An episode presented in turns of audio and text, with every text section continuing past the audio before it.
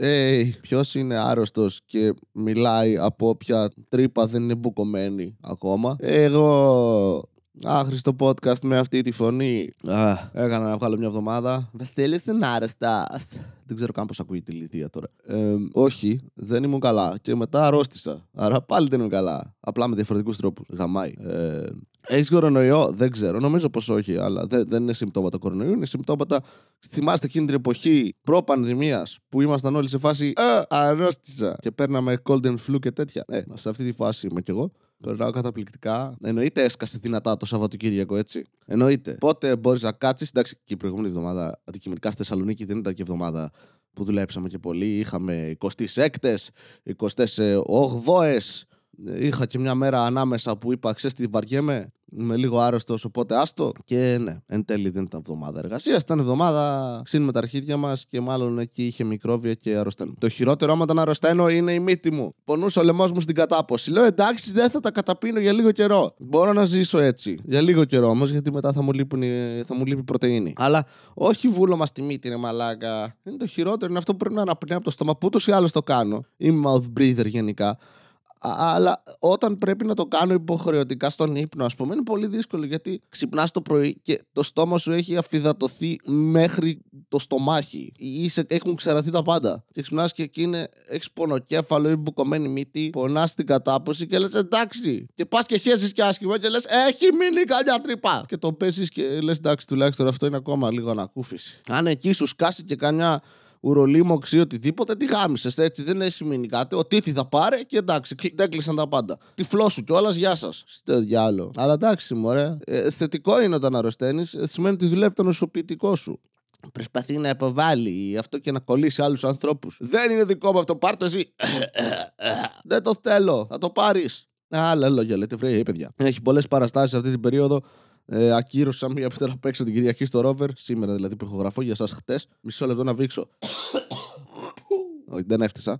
Το σκέφτηκα όμως. Δεν θα πάω μάλλον και στο open mic τη μέρα που το ακούτε αυτό στο Django Μπαροκαφέ, ναι. Γενικά αποσύρωνα την ενεργό δράση γιατί γέρασα. Και αρρωσταίνω σε βαθμό που πλέον είμαι εκτός μάχης. Το ότι κάνω podcast αυτή τη στιγμή είναι για κάποιο λόγο. Δεν έχω κεφαλικά κύτταρα. Έχουν μπλοκαριστεί από τη μίξα. Ξαναβλέπω The Office, γιατί μπήκε πάλι στο Netflix. Οπότε λέω τρίτη φορά The Office. Γιατί όχι, γιατί όχι. Ξαναπέσω Assassin's Creed Odyssey, γιατί ξαναέχουμε 2019 που τα έκανα αυτά τα πράγματα. Πάμε. Γιόλο, τι άλλο θα κάνω. Θα ξεκινήσω το podcast πάλι. Πλησιάζουμε τα. Πόσα επεισόδια? Τα 400. Ναι, τα 400 επεισόδια. Φλόρος. Το σπίτι μου είναι σε άθλια κατάσταση επίσης, μαλάκες. Ρε. Αυτή τη στιγμή το μισό μου πάτωμα έχει χαρτομάντιλα και χαρτιά υγείας. Το άλλο μισό έχει ρούχα. Και μετά στο διάδρομο υπάρχει ένα μικρό κενό. Γιατί εντάξει, ανθρώποι είμαστε. Να μάθουμε να περπατάμε και λίγο. Να υπάρχει λίγο ανοιχτοσά. Και μετά μέσα ήταν πιάτα σε όλο το σπίτι. Είχα απλά πιάτα που τα τοποθετούσα σε random σημεία γιατί δεν χωρούσαν πλέον στον νεροχύτη. Και κουτιά από delivery. Αυτή είναι η ζωή μου πλέον. Όσο μεγαλώνει, θα ρημάζεις και γίνεσαι καλύτερος άνθρωπος.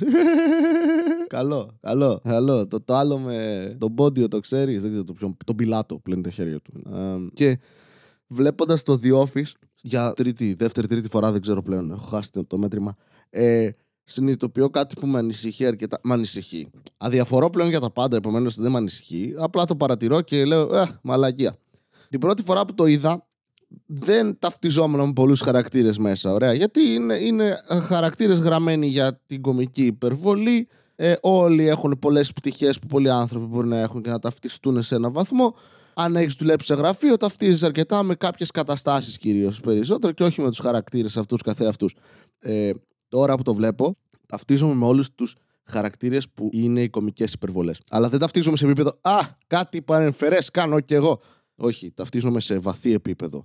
Ότι αυτός είμαι εγώ. Δηλαδή, και δεν είναι ένας ξυπνητήρι αυτό, ας πούμε. Δεν είναι ένας κόδωνας κινδύνου. Ότι κοίτα να δεις, αν ταυτίζεσαι με τον Μάικλ Σκοτ, υπάρχει πρόβλημα. Αν ταυτίζεσαι με την Τζαν Λέβινσον, επίσης υπάρχει πρόβλημα. Τώρα, κάποιοι από εσάς, οι περισσότεροι δηλαδή, δεν θα το έχετε δει και δεν θα ξέρετε τι λέω.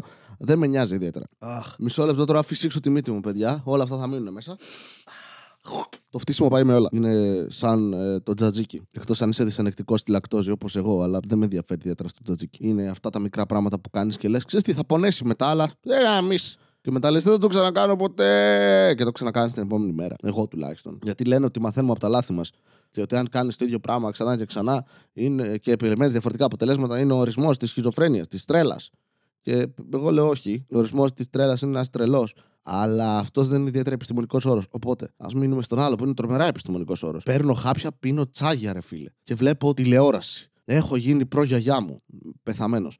Ανεβαίνουν για τα κρούσματα εδώ στη Θεσσαλονίκη και έχω φτάσει στο διάολο. Επομένως, δεν μπορώ και να κυκλοφορώ άρρωστος έξω, γιατί θα με στοχοποιήσουν, θα με κυνηγήσουν με τις πέτρες ή με αντισηπητικά. Δεν ξέρω τι κάνουμε πλέον. Κάποτε τους καίγανε τις μάγισσες, τώρα λογικά θα σε δένουν σε ένα σημείο και θα σε απολυμμένουν. Θα σου κάνουν έξτρα εμβόλια. Είναι όλα κρούσματα, δεν είναι όλα κρούσματα. Τουλάχιστον χαίρομαι γιατί όσοι ακούτε το podcast λογικά περνάτε καλύτερα από μένα. Βλέπετε, οπότε θα σας προσφέρω κάτι. Και τις προηγούμενες φορές φαντάζομαι ότι είστε καλύτερα από μένα. Απλά τώρα είμαστε σίγουροι. Δηλαδή δεν έχετε όλα αυτά τα πράγματα που έχω. Πω μαλάκα. Πάω να μιλήσω και πνίγομαι από φλέμα. Είναι χοπ. Σαν τριχόμπαλα νομίζω. Γιατί δεν είχα ποτέ τριχόμπαλα. Δεν συνηθίζω να γλύφω γάτες. Στα αγγλικά αυτή η έννοια θα ήταν πολύ χειρότερη. Γιατί θα ήταν σαν να μην κάνω γλυφομούνι. Αλλά κάνω. Μόνος μου στον εαυτό μου. Έχω ονομάσει την κολοτριπή. Τέλος πάντων, σταματάω. Δεν θα το πω. Θα είμαι πολιτισμένος ενήλικας που πληρώνει φόρους. Και κολλάει κορονοϊό το πάπλωμά του. Κουβέρτα, δεν είμαι φλόρος, έχω πάπλωμα. Είπε ο τύπος που είναι άρρωστος τώρα, έτσι. Είμαι φλόρος, ρε. Εγώ δεν βάζω ζακέτες, ρε. Τι είμαι, κάνα τέτοιο. Κάνα φλόρος, τι είμαι, ρε. Έχω και τις γάτες απ' έξω, οι οποίες κάθε πρωί έχουν δικό τους ρολόι βιολογικός. Σκάνε και αρχίζουν να ουρίζουν γιατί περιμένουν να φάνε. Και είμαι εγώ εδώ. Δεν έχω άλλα λεφτά! Σταματήστε! Φύγετε! Έβλεπα εφιάλτες με γάτες. Ότι είχαν εισβάλει στο σπίτι μου και τρώγανε τα πάντα. Και όποτε τις έβγαζα έξω, υπήρχαν κάποιες που ήταν ακόμα μέσα. Επίσης, τι μαλακία είναι αυτή που έχει ο οργανισμός όταν είσαι άρρωστος. Που όλα πάνε σκατά και όταν πας για ύπνο, εγώ τουλάχιστον βλέπω εφιάλτες. Όλο τον υπόλοιπο καιρό δεν βλέπω όνειρα. Τώρα που είμαι άρρωστος πρέπει. Και δεν θα έπρεπε να είναι κάπως ανάποδα, να αντιστρόφως ανάλογα αυτά. Σε φάση αισθάνομαι σκατά. Όταν δεν κοιμάμαι, όταν κοιμάμαι βάλε μου πάρα πολύ όμορφα όνειρα. Ότι κάνω μπάνιο μέσα σε μίξες, ξέρω, ή κάτι. Δεν ξέρω, κάτω τζακούζι. Βάλε γάτες να μου κάνουν μπάνιο, να με γλύφουνε παντού. Ανομαλία. Και όταν είσαι καλά, όλα να είναι σκατά. Οπότε να περιμένεις να αρρωστήσεις. Αλλά εντάξει, θέλω να αρρωστήσω για να δω κάνω καλό όνειρο. Όταν μιλάω πολλή ώρα εδώ μεταξύ δεν έχω ανάσα. Οπότε πρέπει να σταματάω, κάνω παύση και να εισπνέω. Ακριβώς το γλυφομούνι δηλαδή. Τουντουμ. Βασίλη, δεν πιστεύω να δουλέψεις αύριο. Πρέπει να πάρεις άδεια. Δεν υπάρχει περίπτωση. Εκτός αν σηκωθώ και δεν έχω πρόσωπο. Έχει γίνει γμωρίτιδα μόνο. Δεν είναι πρόσωπο, είναι απλά ένας φορέας γμωρίτιδας. Εν τω μεταξύ, χτες παίζαμε DND. Εγώ έχασα και χαρακτήρα. Πέθανε αγαπημένος μου χαρακτήρας στο DND. Μας δολοφόνησαν. Γιατί είμαστε τρισκαθύστεροι. Anyway. Και παίζαμε και παραγγείλαμε φαγητά να φάμε, να θρέψουμε τα σώματά μας. Κάπου ανάμεσα δηλαδή στην κατάποση κομπτρέξ και στρεψίλς και ό,τι άλλο είχα διαθέσιμο μπροστά μου, πιπούτσες συμπαικτών. Έρχεται το φαΐ και βλέπω ότι δεν έχει φέρει ένα από αυτά που παρήγγειλα. Και τους παίρνω τηλέφωνο, τους λέω: παιδιά, λείπει από την παραγγελία κάτι. Ναι, ένα μπέργκερ. Και δεν περίμενα να απαντήσεις με κατάφαση του τύπου: ναι, φυσιολογικά είναι να μην φέραμε όλη την παραγγελία, αλλά να έχουμε λάβει όλα τα χρήματα. Πολύ φυσιολογικό. Ναι, το φέρνουμε τώρα. Τέρμα χαλαρή, ρε. Τέρμα. Και έρχεται το μπέργκερ και είναι ένα κουτί το οποίο γράφει SOS BURGER. Το SOS ήταν SOS, έτσι. Δεν νομίζω να είναι ότι έχει μέσα SOS, γιατί δεν είχε. Επομένως, ότι. Όψος! Πρέπει γρήγορα να φτάσει εκεί. Το οποίο δεν τέριαζε με την αντίδραση του τύπου. Δηλαδή, γαμάτος εξυπηρέτηση πελατών τύπος, ρε. Τον παίρνεις τηλέφωνο, γεια σας. Πήρα από εσάς ένα ρούχο και ήταν σκισμένο. Ναι, το ξέρουμε. Θα το αντικαταστήσουμε. Δεν κολλάει η αντίδρασή σου. Πες ένα. Α, συγγνώμη. Λάθος μας. Έρχεται.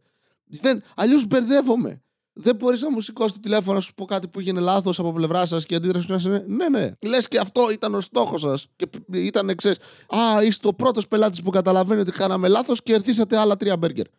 Μόνο έτσι θα βγάζει νόημα. Αλλιώς δεν βγάζει. Οπότε πες. Συγγνώμη. Εντάξει, ίσως δεν είχα καλή διάθεση επειδή έχασα ένα χαρακτήρα και ήμουνα και άρρωστος. Αυτά. Αυτό δεν το άκουσα στο podcast. Ακούω επεισόδιο να πάτε να γαμηθείτε με άρρωστος. Εντάξει. Άιντε. Το που έβγαλα ευχαριστώ θα λέτε. Άντε τώρα. Κάντε με ένα άγαλμα. Με ακουστικά και μίξες. Γεια σας. Μια φορά και έναν καιρό ζούσε ένας νέος με φευγαλαίο μυαλό. Δίπλα στο λιμάνι του Θερμαϊκού μιλούσε στις ψυχές του λαού. Η κομμόδια του βρισκόταν παντού κι οργάνων open mic σαν μεγάλος γκουρού. Πήρες και τσιπς, δεν έτρωγε ποτέ, γιατί νόμιζε ότι είχε θέμα με τη λακτόζη. Ήταν τότε που αποφάσισε ότι πρέπει να ακουστεί από τη μία μεριά της χώρας ως την άλλη. Μάζεψε εξοπλισμό και το πιο σημαντικό, ξεκίνησε το άχρηστο podcast. Ξεκίνησε το άχρηστο podcast.